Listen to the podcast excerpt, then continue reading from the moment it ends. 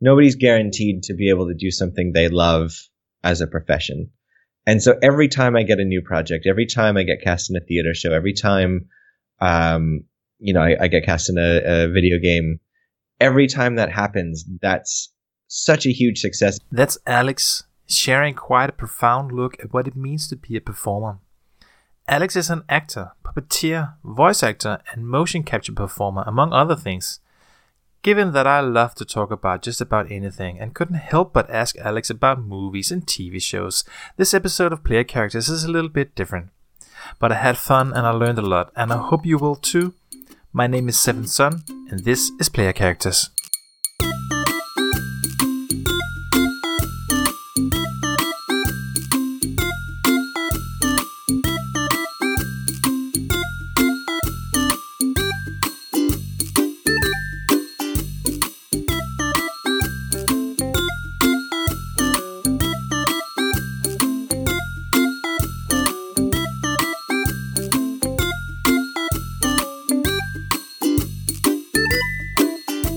Hi, Alex. Welcome to Player Characters. Oh, thank you. Thank you. Uh, my mission here with this podcast is to inspire people to get a job in video games by, by talking to people who are who've already done that in, in some way, and that could be developers, artists, journalists, content creators, meaning YouTubers, streamers, or, or something else entirely, like you maybe. Uh. And we've probably all heard this idea that it takes a 10,000 hours to get good at something. Uh, but with an industry and a media that is, that is as, so as young as video games, I, I think to myself, 10,000 hours of, of, what exactly?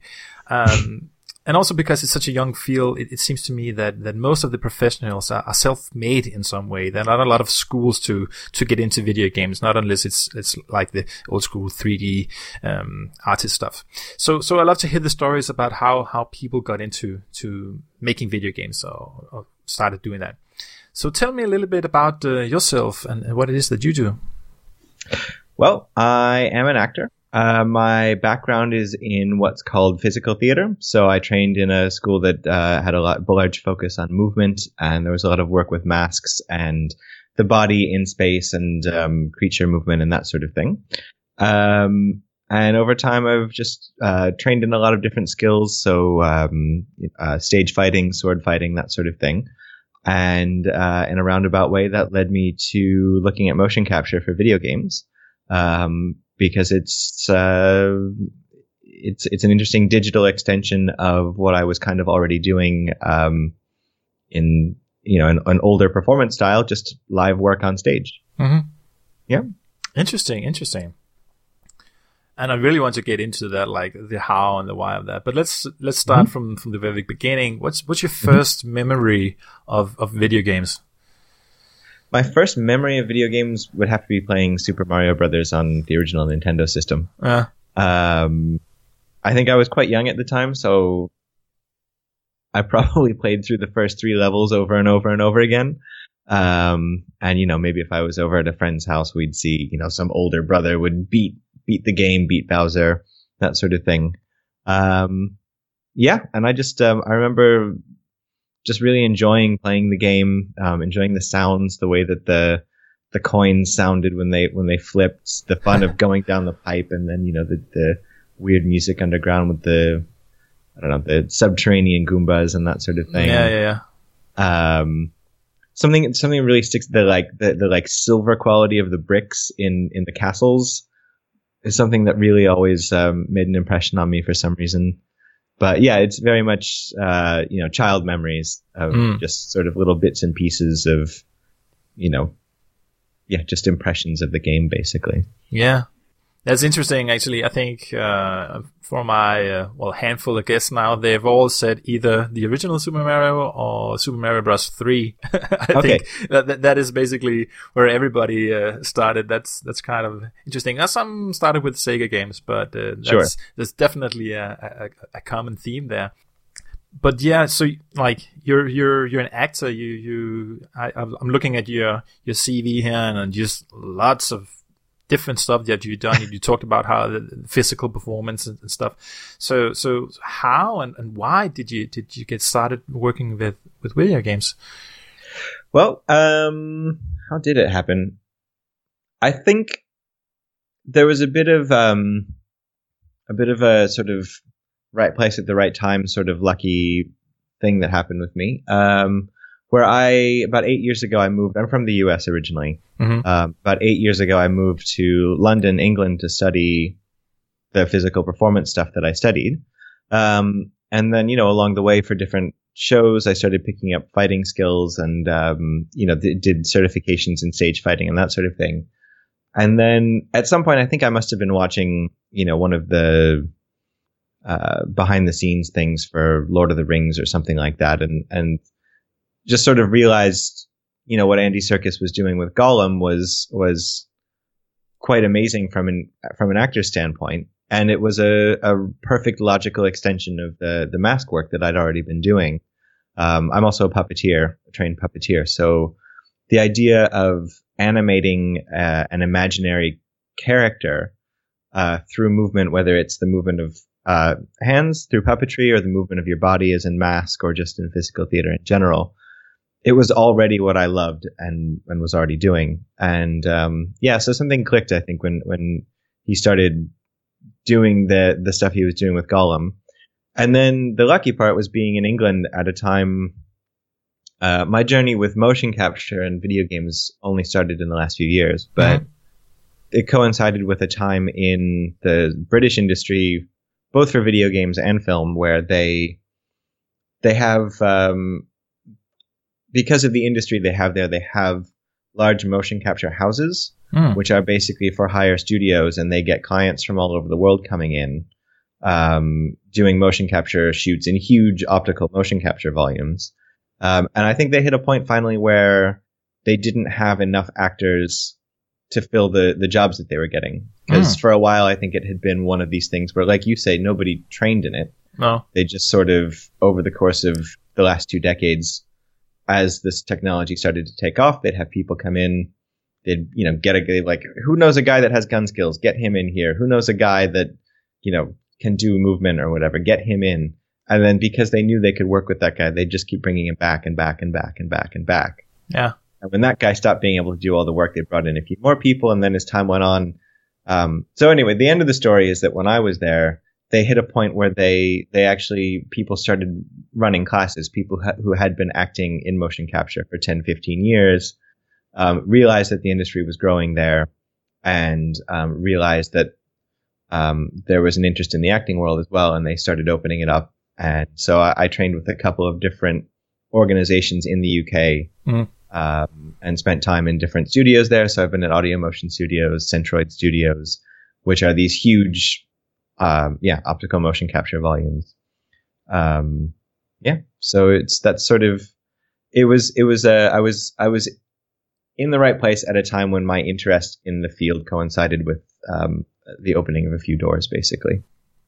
It's interesting to me when you say somebody has who has sword skills or somebody who has gun skills because you you th- from the from the outside some, for something like me I'm thinking well why don't they just get a guy who who's professionally shooting a gun like uh, fighting with swords I don't know who that would be but but you think like maybe a military guy for for the gun Yeah. stuff so and and obviously I don't know if they're doing that, but but Mhm. I know that that, that mocap uh, is is a thing, is a field like you said. So obviously there's there's an element of acting in there. Uh, Mhm. Like why why why aren't they using just guys who are trained with guns, but that rather they're actually using guys who are trained in in, in physical performance, as you said. Well, they absolutely do. Actually, there's Okay. a there, there's a wide range of different types of people that are used in motion capture. Um, Okay. And they will like part of the training that I did was um, the the uh, part of the training I did at Centroid was they brought in a guy who used to be part of I don't know some elite marine task force in Hmm, the okay. in the UK, who had all these stories about you know storming, um, uh, stor- storming uh, like embassies that were under siege in foreign countries and that Wow. sort of thing. He'd actually been in those things, Okay. and you know, and then he had kind of when he you know hit his point where he you know retired out of the military. He became a consultant to the video games industry, okay. um, and so he was actually, I think, in I don't remember what his sort of time frame as a performer was, but there was a period in the late 2000s, early 2010s, where he was working with a group of actors because, you know, he brought the military skills. He knew all of the like Yeah. squad tactics and gun things and whatever. But actors, you know, we're trained to convey emotion and to play with, you know, rhythm, um, the rhythm of a performance. How does how does a pause? How does a modulation in the size of a movement? How does that, you know, convey emotion? Um, and so I think that they, they have a, those people are definitely involved because you want a mix of things Yeah. you also want if you're making a hardcore military game you want to have you want to have actors but you want to have actors who really know how to handle guns realistically Yeah. for instance so Yeah. so yeah so there's a wide range of people involved Okay. What do you what would you say is the is the biggest difference between doing well? I- know that even just uh, on a stage in a theater and a movie and a TV, that's different areas of of acting. But let's just say that if we group those together anyway, uh, what is the biggest difference between like like uh, acting where people can see you and then acting for motion capture? You'd say. well with theater so theater the thing about theater that's the most distinctive and it sounds quite obvious to say it but it's true is is that it's um it's live. You're you're you're you're in front of a room full of real people Mm. who are there to be moved by your performance. And um, there's an endurance aspect to it. You might be on for two hours with no no break on stage and you have to be in character the whole time. Um, and you know you're very much affected by the attitude in the room. You can you can as an actor you can hear you know when the audience is shifting in their chairs and you you know and then you have to you have to play these mind games with yourself of being like oh well they're not are they getting bored or whatever? If you know if they're dead silent it can mean that they're so into it that they just aren't even moving or it can mean that they're you know checked out and like sleeping. And you kind of have to you know but, but you you kind of have to constantly be um but you're constantly listening to them. And that that you constantly when they give you feedback when they laugh when they you can feel them along with it you get a big high off of that. You get a big um you know it's it's a really it's a really nice experience. Mm. uh, motion capture you know you're you're often standing in a, a warehouse that might be quite cold under fluorescent lights in a room with you know six or seven people who are mostly staring at computer screens because they're all watching the data that they're getting they're not really even watching your performance there might be a director who's working with you who's watching the performance um, and it's more like it's more like shooting a film you know you do multiple takes you do Yeah. the scenes over and over and over again um, for for the acting part so motion capture has different um, there's different aspects to it. Part of Mhm. it's you know the sort of like cutscene acting, which is very much like shooting a film. You know where you might do multiple takes and you have to you have to do the same scene you know 10, 15 times in a row with with really high intensity. yeah. Um, and you have to that's different from theater already because instead of having the endurance of evolving the scene, you have to summon the same you know five minutes of intense emotion up over and over and over again. Um, and follow direction. And then there's that you add the technical layer on top of it where they might say, oh, you know, when you fold your arms, your marker, you're, you're occluding the markers and we're not getting good data. So then you have to change your performance so that you can't, you know, you, you can't, you basically can't stand with your arms folded in a motion capture Uh-huh. suit, instance, or at least in an optical one. So you have to be, you're constantly filtering those things through your brain. Um, and yeah, so it's, uh, it's, yeah, the, the, they're very different environments to be performing in. And then an additional difference is you might have instead of cutscene acting, instead of you know character acting, you might also be doing a shoot where it's all in-game movement, and then you're like, I've never been on a super intense one, but I've heard stories of people who you know do hundreds of character movements in one day, and that's literally that's very precise, very physically demanding work that has nothing to do with acting really or very little to do with acting, and that's more about creating walk cycles.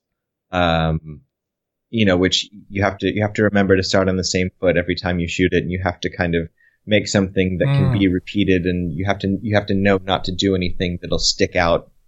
Um, you know, don't do anything too distinct because it won't fit with just a generic walk cycle, or you know you start doing like you do 45 degree turn 90 degree turn 180 degree turn and you just i think i think in some of the really intense shoots for for games where they're on a really strict schedule they're just standing there's somebody standing there like you know gun forward gun to the right gun behind you and and you're just doing the movements as fast as that basically Yeah. uh, and so that's a like as an actor there's no other experience quite like that that i No, can no. describe there's you don't do that in any other context No, obviously not. Yeah. I'm I'm just thinking about how when I was a kid uh, in school doing plays that, that that one of the things that you're immediately immediately told is that well you when you're acting on stage for theater you you have to uh, turn your body towards the audience uh, Mm. because if you if you act like you would in real life and, and turn towards the person that you're talking to the the audience can't really see you and they can't f- follow your emotions. And like you said that's that's what acting is. It's about conveying emotions. And um and it's i, I think um I, this is a, of course a sort of a cliche, but I think in some ways, like uh, the younger generation, the young people who are so uh, they they they've grown up with TV or movies, they when they go to the theater, it, it seems a little bit uh, weird to them or, or, or fake. Uh, but it seems to me like uh, like theater is, is, is thriving. Uh, Mhm. um, so maybe it's not so so bad. It is. I, I think it's like at some point 20 years ago, where it was like, oh no, TV and movies it, it will kill the the traditional theater, but but obviously it hasn't. And it sounds to me like like and mocapping and, and the the stuff that you're talking about also have this sort of where which is interesting, right? Because you're trying to portray reality. You, this is you, people are not supposed to look at it and, and feel like you're doing something uh, extraordinary, but you actually, Yeah. like you said, you can't uh, fold your arms because that doesn't work. Uh, Yeah. But you still have to make it look like you would be like the person is folding his arms, or at least he's he's conveying that emotion to the viewer.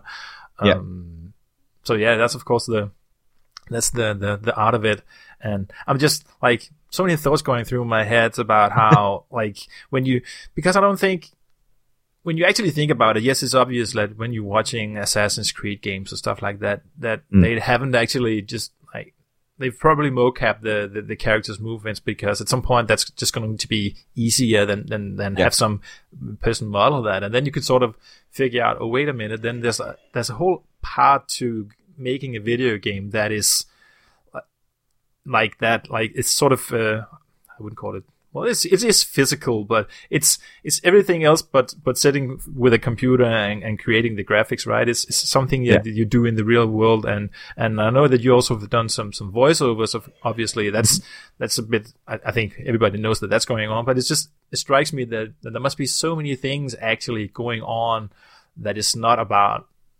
working with a computer Mm.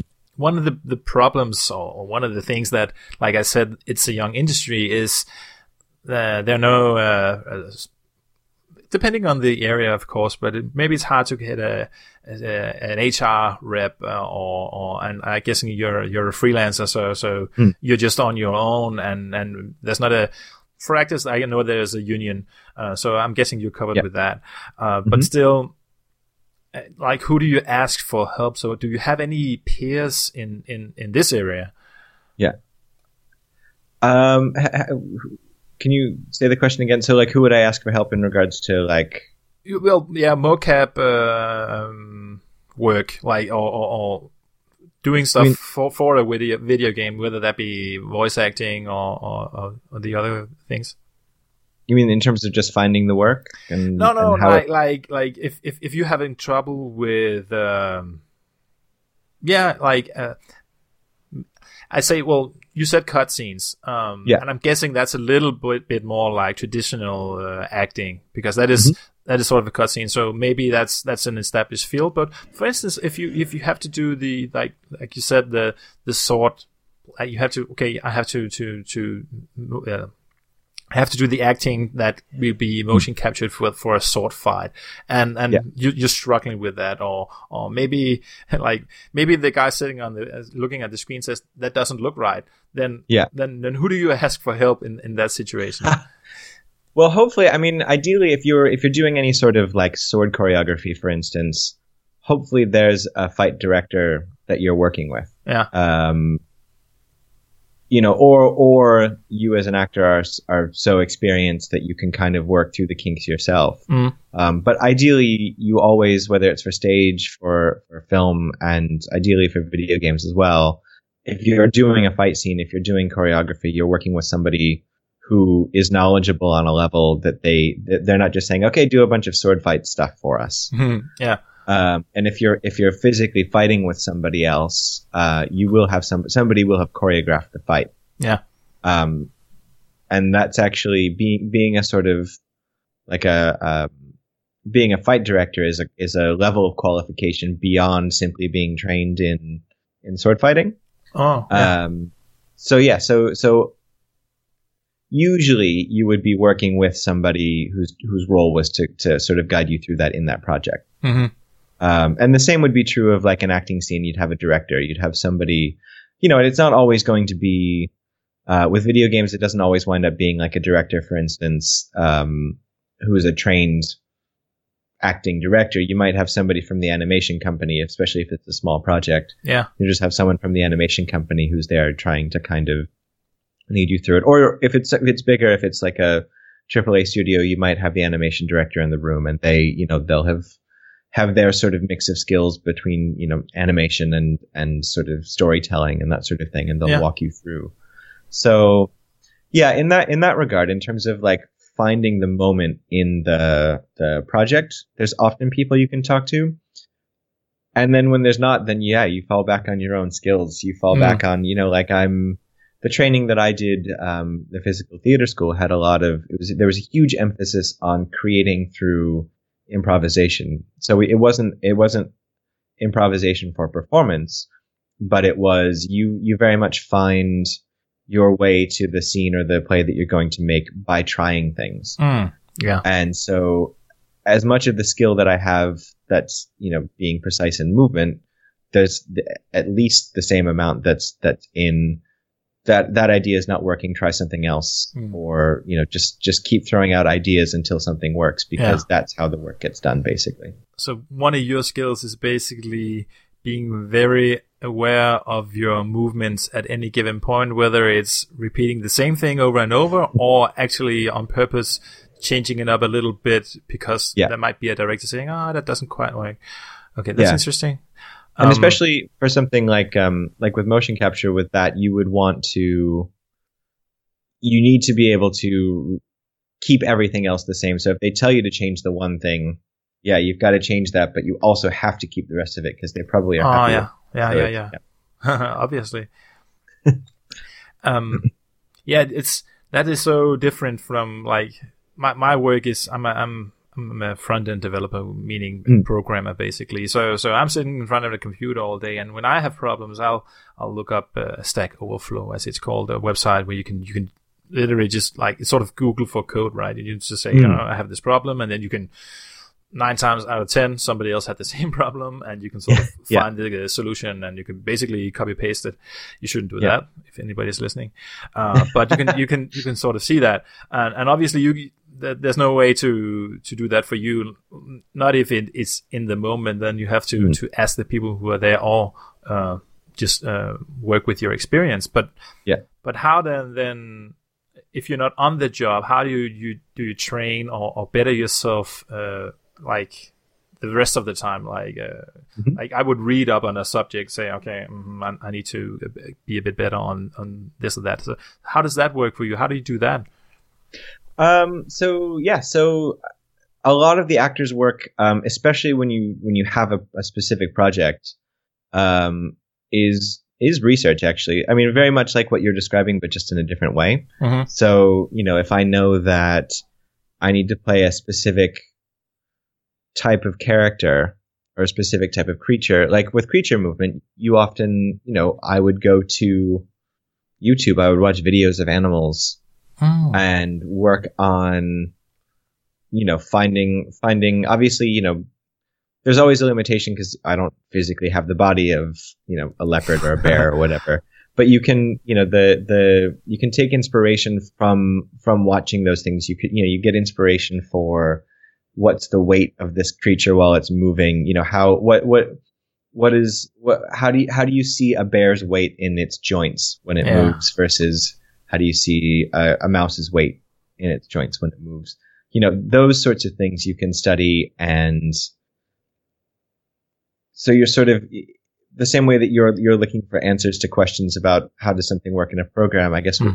from a movement standpoint, for instance, you're looking for answers to how do how do creatures of various shapes and sizes move through the world, um, or how do ver- different types of people move through the world. One of the most fun things about acting training and and um, being an actor is you learn to watch people's how how people move and so much personality is conveyed in how people walk and so much um, there's story written in people's the tension in their bodies you know like Yeah. you see um, you know if somebody has a really tight lower back or somebody has really stiff legs or you know if somebody moves very fluid it tells you it, it tells you something about them um, and so in a way you're constantly noticing those things the re- there's a lot of research that happens just by being out in the world and being around people um, yeah, so I would say that's you know you, you ahead of time you try to you try to do those things. You try to always be open to it. Um, I do try to do a lot of full body exercise. I like to go rock climbing, and I have a pretty uh, pretty involved stretching regimen actually because I Hmm. like to keep I like to both be capable of you know sort of moving in all sorts of different ways. Um, I want to know that like if I need to go down to the floor and come back up really quickly, that I can do that. You know that my body isn't going to be like, oh, we haven't we have- haven't gone down to the floor like that in a while. You know, you don't want to like blow out your knee on a in the middle of a shoot or something. So you keep I, I I do a lot of full body exercise and then a lot of stretching because a lot of especially with motion capture actually and with puppetry as well, you need to keep tension out of your body. Um, the more stiff you are, you can see it in the performance. Mm. Um, Yeah. So there's a, there's an element of just taking care of yourself and your body that's uh, that's a very important part of it actually. Well, you also have to watch out not to get injured in your spare time, right? Yeah. Yeah, oh yeah, yeah, yeah. That's another, yeah, yeah, the the other side of it. Um, so who do you admire for for your job? Uh, not just well, you can say anybody that you admire, but Who do I admire as a, just in acting in general, or with video games specifically, or? well, that's up to you. Hmm. Okay, I'll go. I'll go with the first person who comes to mind. He doesn't really have anything to do with video games, but That's fine. I think it's. I think it's related. I really admired um, the actor James Gandolfini. Um, I don't know if you ever saw The Sopranos, yeah, I did. I did. uh, but he is a perfect example of how body language and movement and breath and rhythm can come together to tell to really make a character much richer than he is on paper. Um, so much of the the performance of Tony Soprano is the like, it's the like, the the there's this sort of damaged, devilish little boy inside of his head, and you see that it comes through in his eyes and his facial expressions, in the way he kind of lots of his pauses and his like half breaths and and things. They really the way the way he kind of like sighs or adjusts his belt. It always it's always telling a story. It's Mm. always telling the story of what that character is feeling internally in the moment, and Yeah. it's beautiful to watch. Um, and it's rare. It's it's you know it's a it's a very it's a very intuitive but very skillful performance that he gave as that character. Um, and yeah, so I, I would say him because Yeah. you know that's yeah yeah because when you say physical theater and, and this sort of stuff, it's often you know people can get ideas of crazy acrobatic stuff and, and all sorts of things. But he, I love him in that role because it's he's using all of the same tools, body movement, uh, breath, rhythm, uh, to to tell a just very nuanced story about a realistic character. you, you mentioned Andy Serkis, uh, who who sort of um, came out of nowhere with the uh, Lord of the Rings movies. I don't think Mhm. a lot of people knew about him beforehand. Uh, he is from New Zealand, right?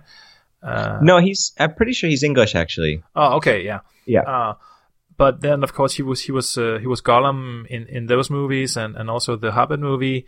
And Yeah. then he sort of just became the, the industry standard for, for mocap, and and ob- Mm-hmm. obviously he's been uh, sn- oh, I'm a Star Wars fan, and I can't even remember what the name of his character in the new movie. Snoke, I think. No, Supre- yeah, exactly. Supreme yeah. Leader Snoke is also Andy Serkis, and Yeah. and I was just thinking, uh, why does that have to be him? Like, what is it? what is it that he does that that makes him the the the prime choice for these roles?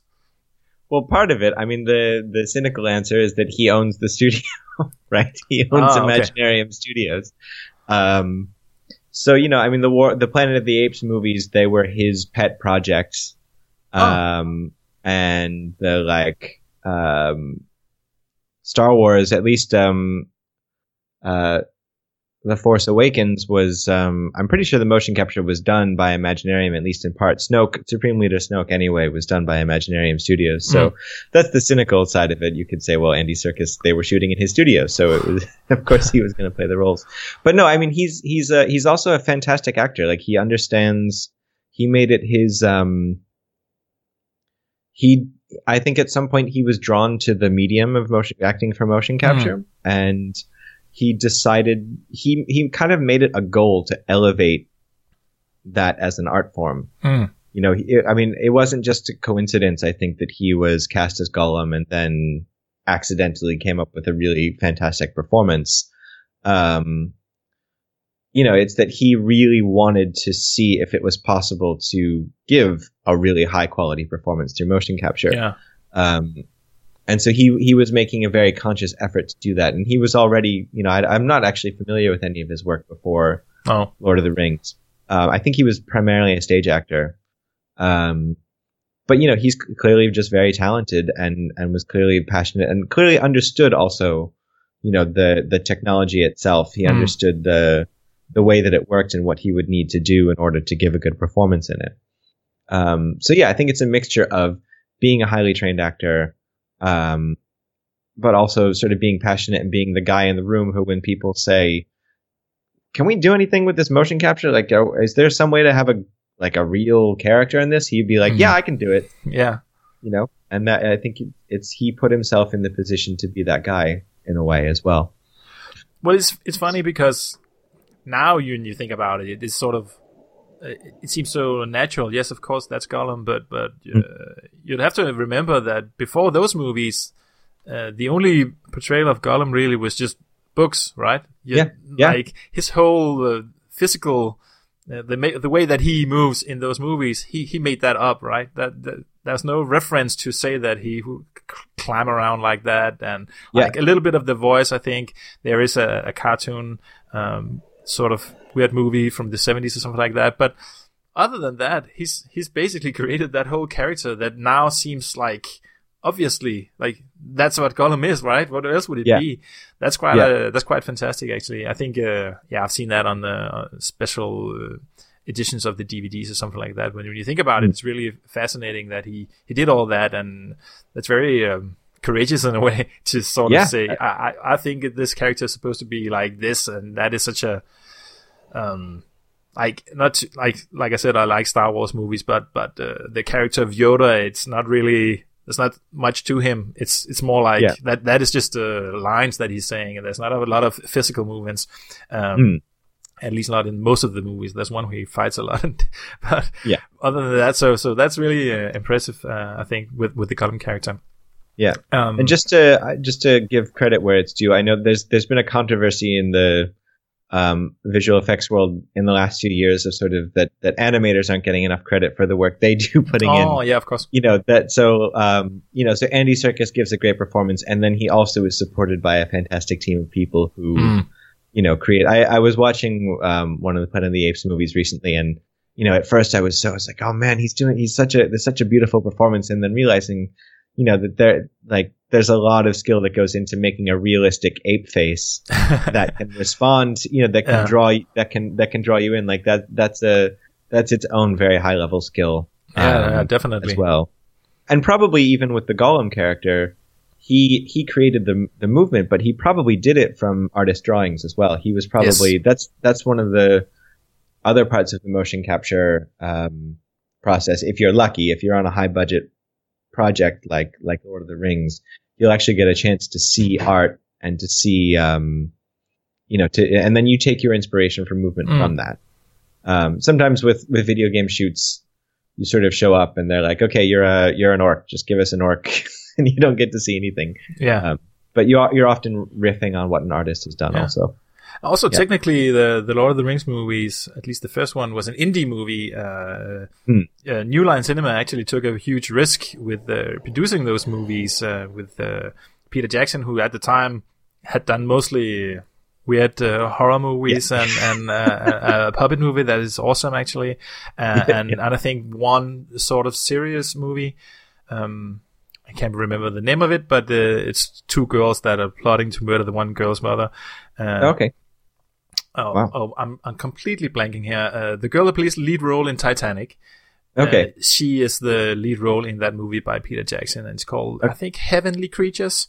okay. Yeah. Don't kill me for this. That's also a fantastic movie. Definitely watch that. But Cool. uh, but yeah, um, I mean. Uh, for someone like me who likes those kind of movies, he was definitely a name. But in Hollywood, he was not like like a big name at all. Uh, so the so New Line Cinema, the company behind it, they took a huge chance with this. And even though it's a big budget movie, like you said, it wasn't a sure hit at all. Like the other studios had said no, they didn't Yeah. want to do it. Uh, Yeah. which seems kind of weird. Like this is the biggest uh, fantasy novel in the world. Why wouldn't it be a success? But uh, Hollywood was not keen on taking chances like that.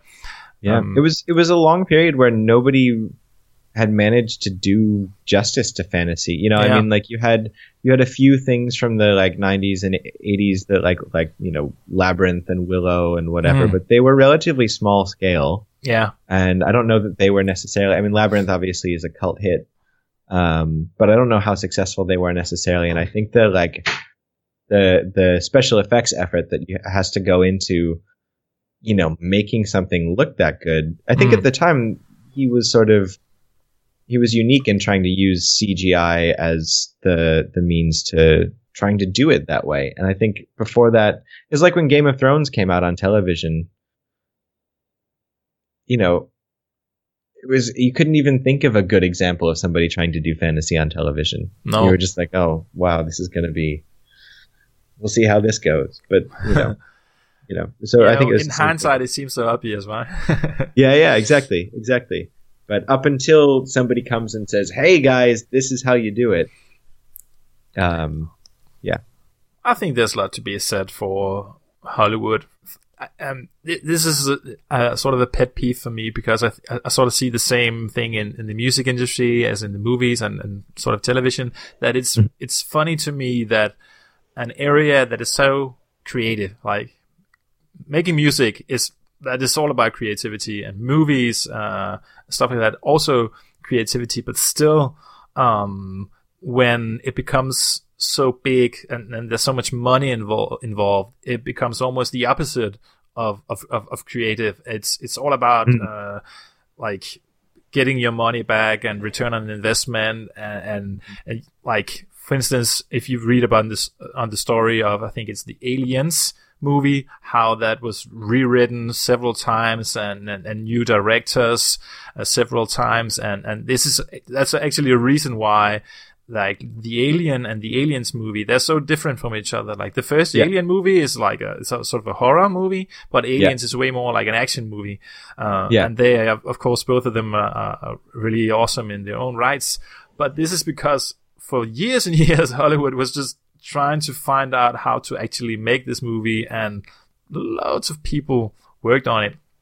I Hmm. think I think William Gibson, the the the, um, the, the yeah, who wrote some very f- famous novels, he wrote a Yeah. script for it at some point. If not Okay. s- somebody somebody else quite famous on that level. So that's Yeah. a, another interesting story, and that just Yeah. goes to show that that for an industry that's supposed to be all about creativity in some way, Hollywood, they they are not taking a lot of chances at all.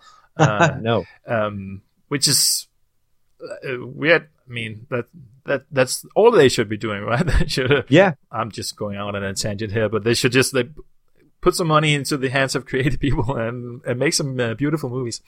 Yeah. Um, I think actually the video game industry is a bit better in that sense, and maybe that's because we have the luxury of the medium uh, being naturally scalable. Uh, because mm-hmm, obviously mm-hmm. there's also indie movies, but yeah. but in the case of an indie movie, um, the the budget will will have a like a much bigger impact, so to speak, on on the, the the the quality and the scope of the movie. But but if you obviously if you create an indie game just yourself, it's not the same as a huge uh, Assassin's Creed game, but still it can. I think in in in, a, in another way than a movie can, an, an indie game can sort of uh, just scale because it, it it, it, takes nothing to sell uh, a million copies or, or a yeah. thousand copies. It's exactly the same, right? Mm-hmm. Uh, and you can you can get that out to, to as many people who, who like your your small little game if if it works. Yeah, uh, yeah. This is me. Yeah. Uh, thinking out loud here. yeah. Um, well, and I think I think mobile mobile gaming has been a huge thing.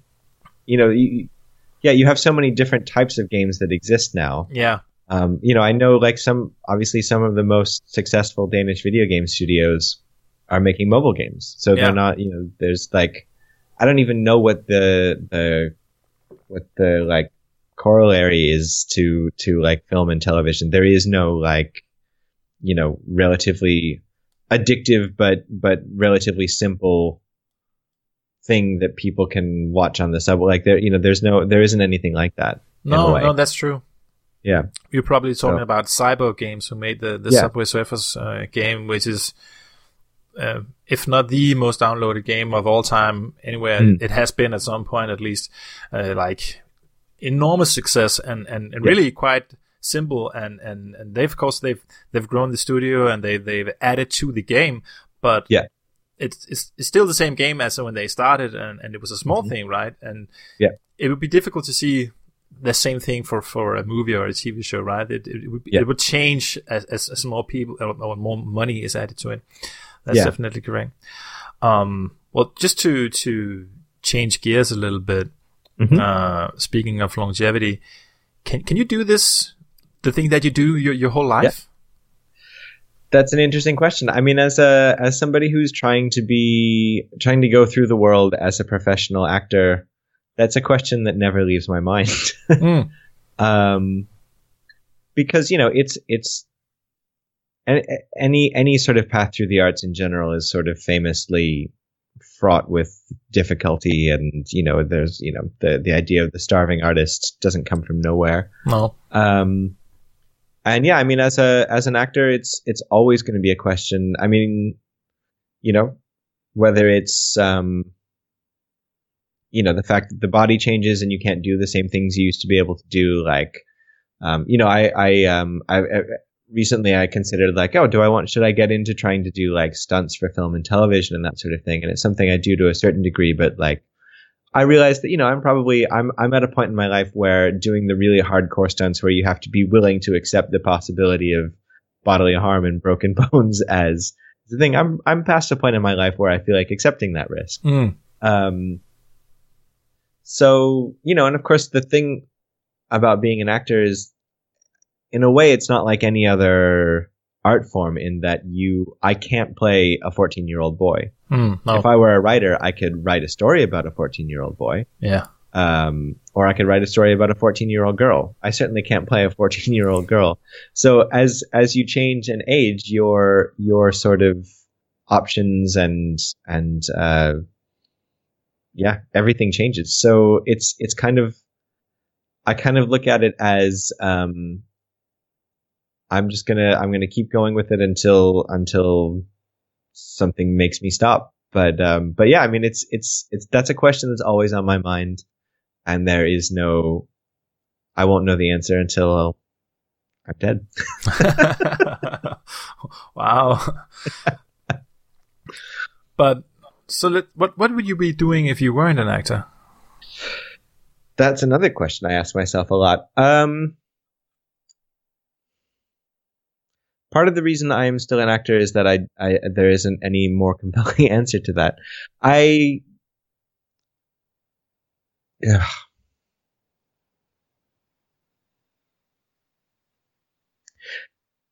I mean, there are two answers to that question, right? Really, mm-hmm. I mean, there's like there, there's one. It's like, oh well, if this passion didn't work out, what's another interest that you would like to be employed doing? But of mm-hmm. course, you know, it's quite it's quite rare and and and lucky in a way to be able to do something that you love and Yeah. get paid for it. So, you know, I mean, on a certain level, I would. I like I I was drawn to art and performance because I like, um. I like the tools of empathy. I like I like what storytelling can do Yeah. uh, in terms of putting putting an audience member in somebody else's shoes in considering you know life from a different point of view. Um, so I, it, as my ideal answer to what else i would be doing i'd say doing something else along those lines whether that's like therapy work with people whether it's um, conflict resolution. Um, you know i would love to say that i was doing something that really helped people listen to and understand each other better. Um, the practical side of things, I mean, who knows? You sort of people wind up doing whatever job you can. I've I've had I've had side jobs as office administrators. I've worked as a tele tele not telemarketing, but like just tele telesales person. hmm Um, I've done a million different jobs. Yeah. Any actor you talk to will have done a million different jobs. And there have always been points along the way where, you know, like a little door would open and say like, well, hey, you know, if you want to stay here, if you want to take on a permanent position, you can do that. And, and so, you know, I've, I've sort of at the moment for, for now, I've, you know, I've passed on those opportunities because Yeah. I'm happy doing what I'm doing. Um, yeah, I guess that's that's kind of a vague answer to your question, but that's that's the best answer I can give to it. Um, uh, yeah, yeah. I know that I've enjoyed um, probably my favorite sort of um, cul-de-sac in my career was um, I spent a year as the operations manager at an experimental dance studio in London, and that was a lot of fun because it was still it was still in the arts, um, and it used skills. I have good organizational skills. I have uh, good communication skills. I like um, I like doing, but I like doing things with my hands as well. And that was a job Mhm. that combined, you know, making sure that the people, the customers, the using the dance studio were happy, and making sure that the theater lights worked, and and running lights for performances.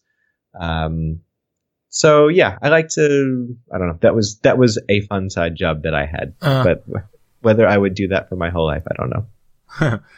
well, it, it, it seems like you you sort of you have a burning uh, desire for, for, for the for the arts, as you've mentioned a couple of times, and you would you would be in there somewhere.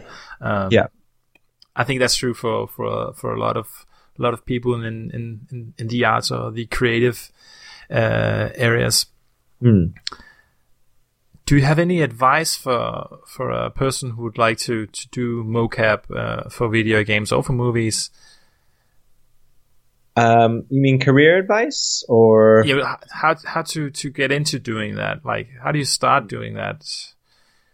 Is it even Well- possible to just focus on that? Uh, do you have to be an actual actor, or Yes, I would say you do unless unless you are somebody who naturally has you know really high level gun and military skills for instance Mm. or I mean it's possible for people who are um, people who are high level sort of sports athletes uh, they can sometimes get work. I know that there was a I think there was a period where lots of games like to have parkour for instance. yeah, yeah, I think there was like a fad for a few years that, Yeah, and, and. I think there were like parkour people got a lot of work during that time. yeah?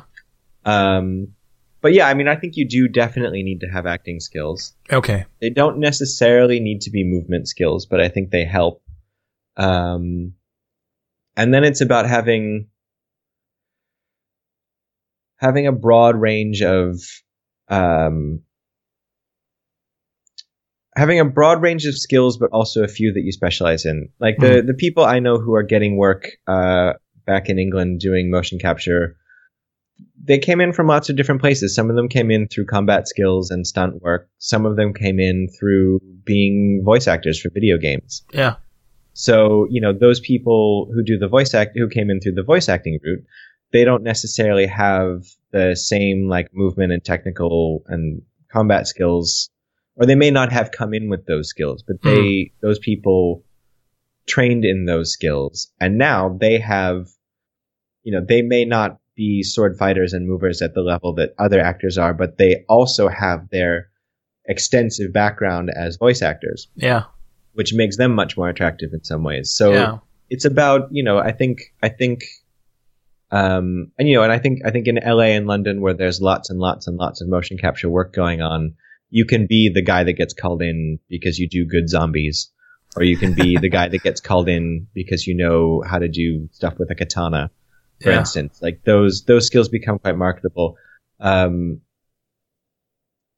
so yeah i mean i guess i guess the it's again kind of vague advice but have have a specialty in some some form of movement some form of acting Yeah. um and and then also have a broad range of sort of supplementary skills as well Yeah. but i would say try to be good at one or two things try Yeah. to be really good at one or two things and then be pretty good at a bunch more stuff Yeah.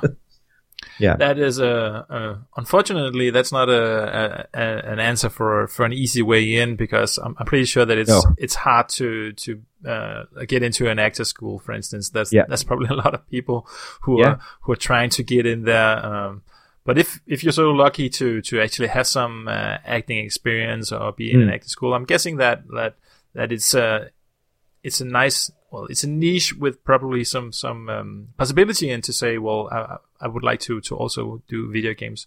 Because most most actors they're they're probably heading for for the stage or or TV I'm guessing. Um but yeah so maybe the hard part is actually becoming an actor first. Uh, Yeah. Um, yeah, and also you know, I mean, motion capture. It's a motion capture in video games in general. There, it, it's it's an ever evolving industry. yeah yeah Um, I mean, actually, one of the challenges for me coming to Denmark now is that there there just isn't a level of uh, use of motion capture no here that that's that's in any way consummate to what it no was in no in the UK. no So, I mean, that's the other thing is if you really wanted, if you really want to have like a career that's really, really focused on just that one thing, you probably want to be. It's it's the it's the age old um, acting advice that's, you know, both not ideal but also necessary. Is like, well, if you want to be in movies, go to LA. yeah, yeah. uh, you know, if you want to be if you want to be in movies, go to London. Um, there's probably a bit of that as well. yeah, that's that's sort of a that's another element of the fact that it's a very physical thing, right? Like you just Mm. said, you can't play a girl if you're not a girl, and Yeah. and and and you have to be where the work is because that is like an actor is just not a remote job at all. Yeah. it'll never be. Yeah. Uh, obviously.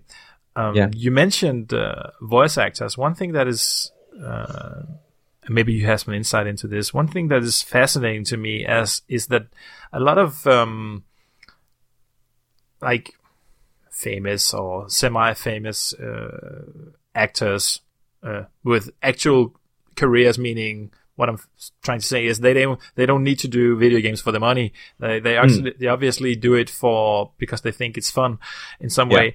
Uh, and there was a time when when video games would be sold on oh so Bruce Willis is the voice for this thing, and I think that Mm. that pretty much tanked because that's not really what what what people are buying games for. But they're Yeah. still using these these famous actors that must uh, that must be slightly more expensive than uh, uh, like Yeah. an like a not named uh, voice actor. Why do you think they do that? Why do I think they use celebrity actors? Yeah, for instance, like Nathan Fillion. Like, Yeah. he's done a, ton, done a ton of video games, uh, and he likes to do them. I know, but Mm. if if if I was Activision, like, why am I hiring Nathan Fillion and, and not some other guy that that there must be a lot of guys that can that can act or do the Sure. voice. Uh, not to say that it's easy, but but th- like there must be other choices that would be cheaper, just straight up. Probably. Um, yeah. I, I think a lot of it will have to do with um, name recognition. I mean, when you get to be the level of being a recognized name, the way that Nathan Fillion or you know Bruce Willis or whoever Mm-hmm. uh, are, you know, then they're they're as much trading on their name as they are on anything else. So when you hire them, you're hoping that their fan base will say, "Oh, Nathan Fillion's in that game. Mm-hmm.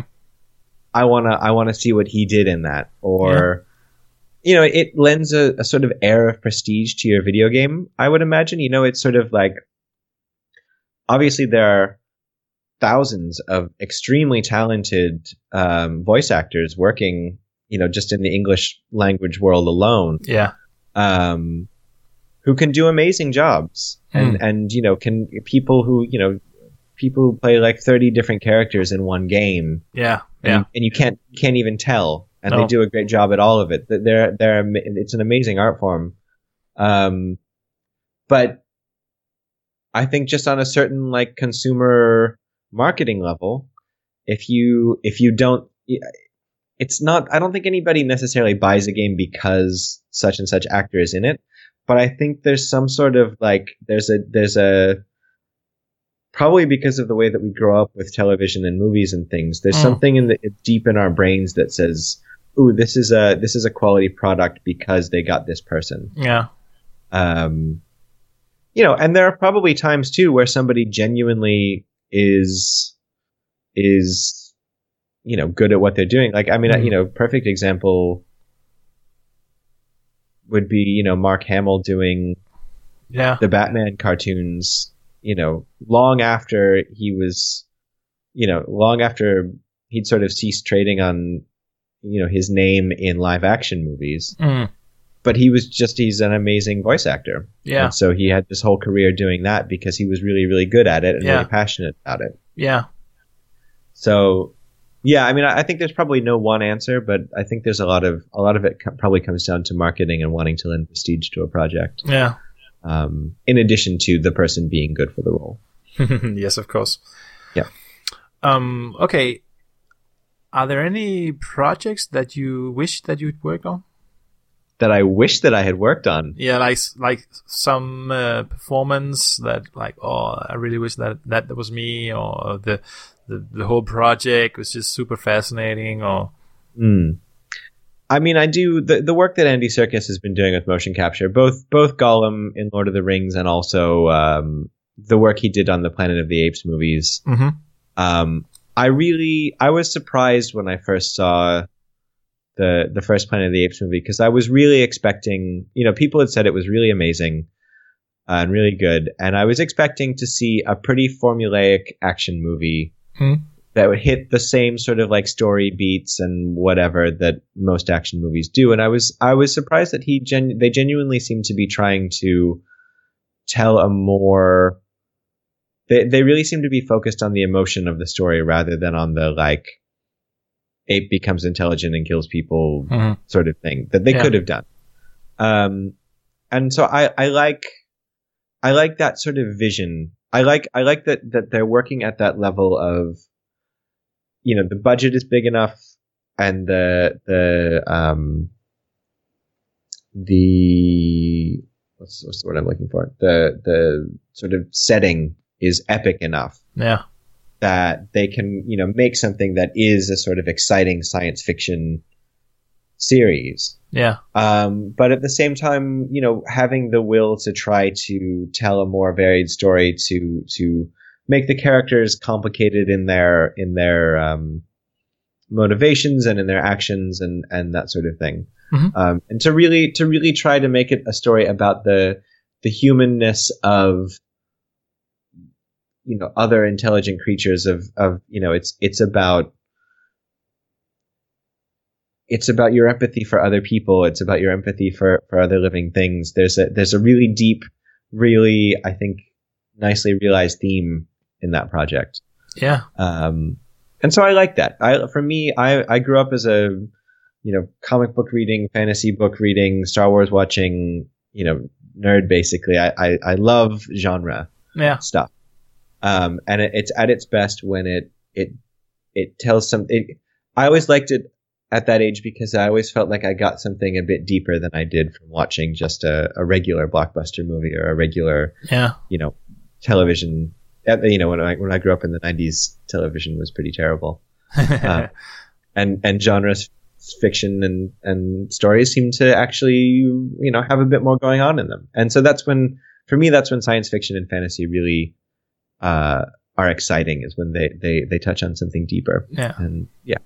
Yeah. it's quite funny actually how you said just as said uh, TV in the nineties was was kind of horrible, and and like from a certain angle it was, and it's quite obvious that the big studios they thought, oh, um, TV is a super uh, ephemeral um, media where we can't really expect people to watch from week to week. So it Yeah. just it needs to be super light, and you just it's a, a pick up as you go kind of thing, and we can't uh, make uh, deeper stories like you can in the movies because people are sat there in the theater and and and, and they've paid for a ticket and so on. And then all of a sudden, somebody sort of realizes, hey, wait a minute, we're actually uh, making a, a 10 hour movie. That's what Yeah. we're doing. We, we actually have way more chance to do a, a, a huge story, a big story. We can do much more character development than they can in any movie because we have so Mm. much time with each character. All all of a sudden, they're, they're, people are just finding out it's actually the other way around and and lots of people enough people will watch your show each week and they will follow along and and and you can totally expect people to have watched every single episode up until that one that you're showing today. That's really fascinating to me. Yeah. uh, and and once again one of those things where you're just thinking how did I not see this before? Um, I don't know if you've uh, watched the the old black and white The Fugitive there's an original Okay. TV series that is The Fugitive have you ever seen that No, I haven't. no. So if you watch the movie, it's Harrison Ford, and the train uh, flips over, and then he runs because he's uh, he's uh, innocently framed for this murder, and uh, and he's trying to figure out this one-armed man who actually killed his wife. I think it is. Yeah. Um, and that is like it has the the, the classical uh, story parts, and and and and in, in in the parts that it does. The, the beginning and the middle and the end and the point of no return and the climax and all that. So Yeah. when you're thinking about that, like, how would that be a TV show? Because um, the each episode is what exactly? And I can tell you that the TV show is just the middle part over and over again. So each Yeah. episode is just him arriving at because he's always on the run. Right, he's Yeah. the fugitive. He arrives at some place where nobody knows who he is, uh, Yeah. and he's he's following in the leads on that one-armed guy who killed his wife Yeah. s- supposedly all over uh, United States, apparently, because it, it ran for a long time. And then he's just a good guy because he's actually innocent and he didn't murder anyone. Like, so he helps the people in the town doing something, and then the the law they sort of they catches uh, they they find out who is this new guy, what he's actually doing, and maybe they get a well, they didn't get a fax like I just said, it was black and white, but they they sort of uh, they want to find out who this guy is, guy is, and then he moves on Yeah. next episode, right? Yeah. And it's just when I found out that that, that story, like it's a good movie, was actually a TV show. I was just it was mind boggling to me. Like, ha, what? That is crazy. Um, I just thinking about this now. I should have looked up whether it's actually a book or something like that first, because it seems unlikely that someone would make up this story for a TV show. But maybe they did. I don't know Yeah, I'm, Uh, I'm not sure. Yeah. uh, it was just yeah. Uh, So famously, obviously, Seinfeld, for instance, it was a TV show about nothing. They they sort Yeah. of embraced this thing where nothing is ever changing. This is this is what makes it good because we're, we're not even trying to change things over time, and the character are actually so dumb that it'll do the same things over and over, and that's the whole point of the of the show. yeah. Yeah. Um, oh, look at me, just talking again. Um, you said, uh, you talked about story and and and and what one of the things that you love in your job is is trying to to create a story or convey a story. So I was Hmm. thinking, um, are there any video games that you think think has done that to to very like done that well? I'd say that really moved you. Yes. Um, I'm trying to think. The reason I'm hesitating is because I know there there are games that I have read about that I haven't actually played Mm-hmm. That sound amazing, and I know that people are doing fantastic things with narrative. Um, but because I only I only have so much time for video games, I haven't gotten around to playing them. Well, Um, so I'm thinking of games like The Last of Us, or um, you know, I've got um, I played a, the uh, a board game recently that was based on a video game called This War of Mine, which was Oh, yeah. um, I haven't I haven't played the game, but I just love the idea. You know, it's quite heavy. I, I tried recommending the game to people once, and the, somebody else who'd played it said, "Well." Don't you think that game's kind of depressing? And I was like, well, yeah, it's depressing, but it's it's really interesting because what that game is, at least the board game version, was um, you know, you, you play civilians in our world living in a war zone, just trying to Mm. survive from day to day. And, you know, you, as a group, you make decisions about what the characters do. So you're trying to stay in character to them, but you're also, as a group, invested in that character's story. And I think, you know, as, as the game goes on, they sort of, they wind up getting picked off one by one. So I think it's a kind of, heartbreaking process but i think i love i love the idea that you that that's that's what a game can do that another story can't it can make you invest in a character on that level because in that game you're you you know you're playing that character and you all as a group made a decision about what that character would do and you know you're trying trying to trying to shepherd that character through a dangerous environment and you Mm. might fail and and in that game i think you're probably set up to fail for the most part the, Yeah. the characters are going to die and um, i think that's a brilliant use of the medium of what a game is as as a story mechanism. Yeah. um yeah so I, I like things like that. And you know and obviously that's a going back to what you're talking about with hollywood and and making you know making artistic things and that sort of thing like that's it's a beautiful piece of art to talk about and think about and to experience. But then you have that conversation where it's like hey let's why don't, why don't you play you should play this war of mine and then the person saying well that that's kind of a depressing game why don't you Mm. play you know small world or something you know play like a, a fun game that's that's you know more light and fun and doesn't isn't such a like isn't a six hour investment in a story that's doomed to fail you know so Yeah. there's um it's an interesting dilemma for for for any sort of form of entertainment yeah. um yeah so yeah I, yeah i guess i guess i would say that there's probably there's probably lots of other examples that i i can't that are just sort of behind Well, if you have uh, if you have uh, an hour or two, uh, Mm. and and and I think maybe ten dollars or so, you should try the game. I think it's called A Tale of Two Brothers. Okay. Uh, it's a really uh, it's a brilliant game where very like very um uh, the environment and the music and such is very um yes conveying a, get a lot of feeling about i think it's made in sweden or norway but definitely Yeah. somewhere here in the nordics and and so that's that feeling of uh, this uh, a bit the wilderness of the place where they live uh, Mm. it's it's it's conveyed very well and and it's sort of a small i would say a puzzle game but you can you're, you're controlling these two brothers and you uh, i don't know if you can play it with a keyboard actually but you should play it with a controller because each Mhm. analog stick controls one of these brothers and then you sort of have Right. to to guide them through this um just this world uh in, Yeah. in a you have to s- solve little puzzles and then you uh, I think they're trying to find some medicine for their dying father, or something like that. Yeah. Uh, that is the start of the game, though. Uh, I won't tell you about the ending, uh, which is maybe two hours in uh, and very, Yeah. very emotional, and and Yeah. a lot of people are talking about that. Um, and it's Yeah. short,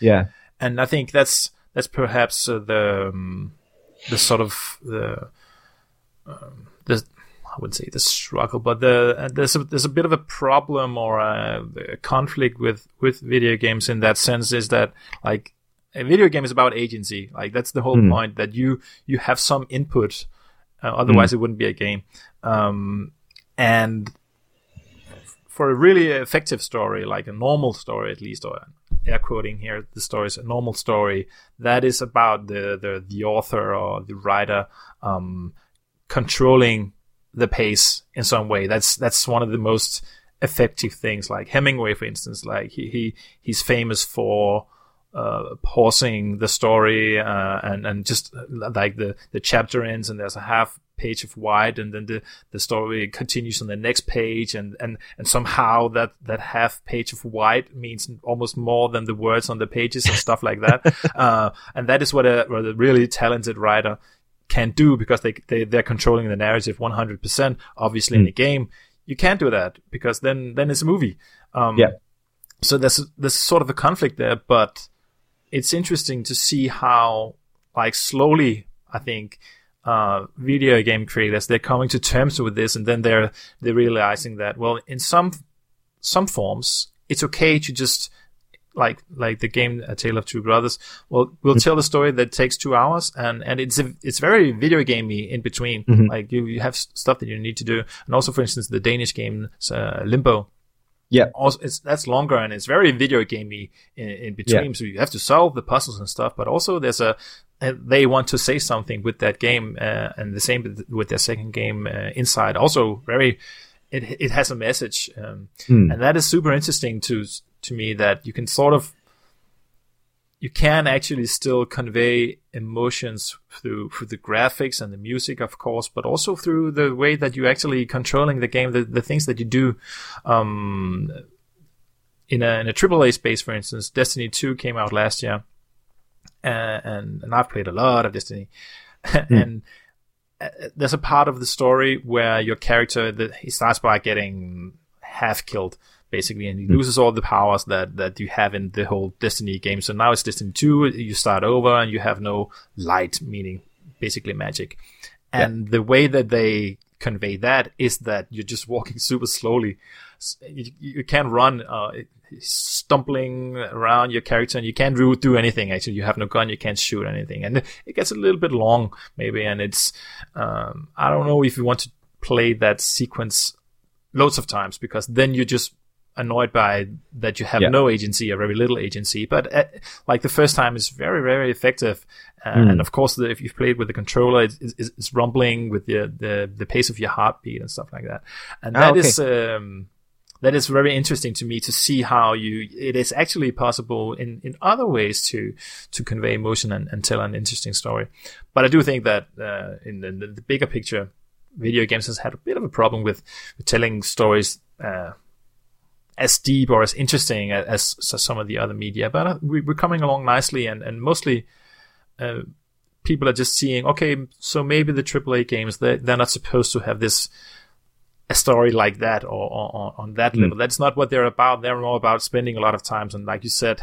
having fun in the meantime. Just like some Yeah. movies are, they're not they're not telling much of a story. That's it's just uh, eating some popcorn and, and being entertained in the meantime, and that's fine, of course. What is your proudest achievement?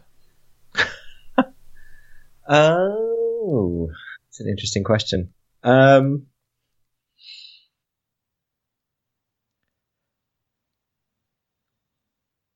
I think on a certain level, I would say the fact that that um, that after so much time of chasing this dream of being an actor, that I'm I'm still here to talk about it in in the sense of being, you know, that we're we're having a conversation about the fact that I'm I'm I'm a performer and I do these things and whatever. You know, I think because the the road the path of being a performer is so full of rejection and um, you know, like I don't know, it's it's it's not an easy easy path to follow.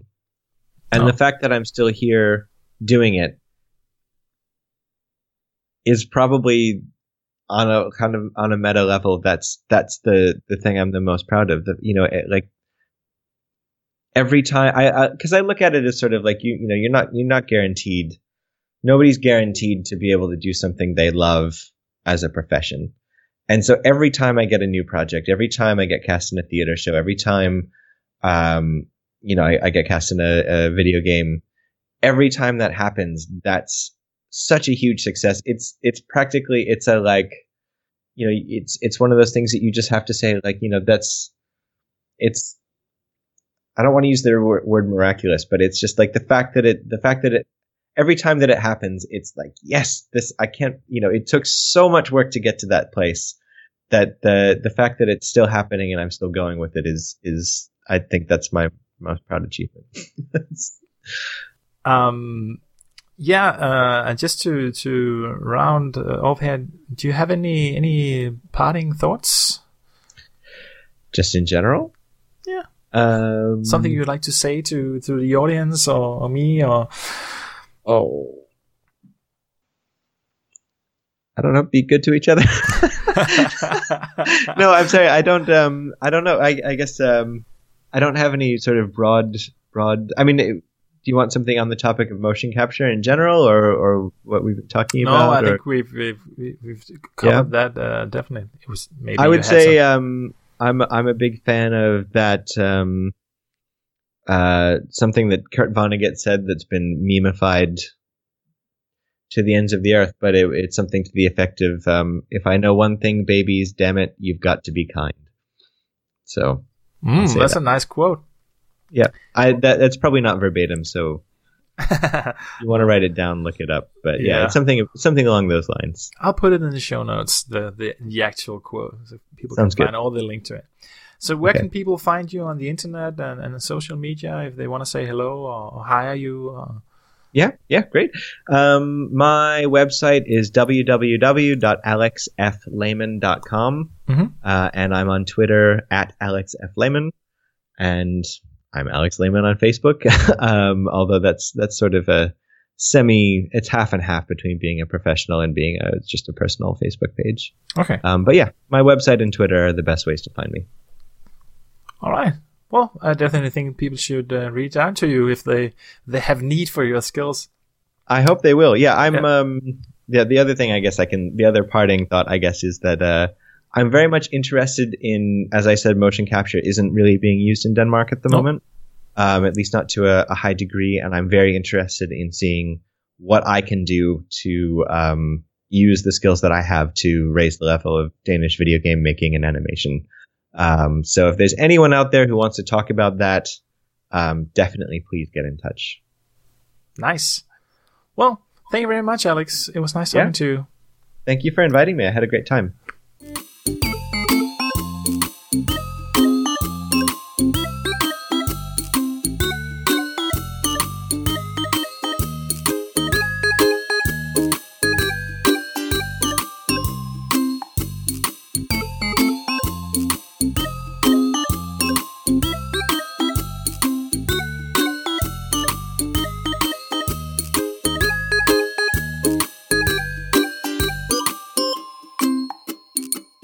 Want to thank you for listening to this episode of Player Characters. If you want to hear more interviews with people working with video games, please subscribe to Player Characters on SoundCloud or iTunes and of course tell all your friends about it. You can find show notes and links on freeplay.co slash player characters. That's freeplay.co slash player characters. And you can get in touch with me on Twitter at 7th Sun DK. That's Sun with a U and DK as in the letters D and K. Thank you.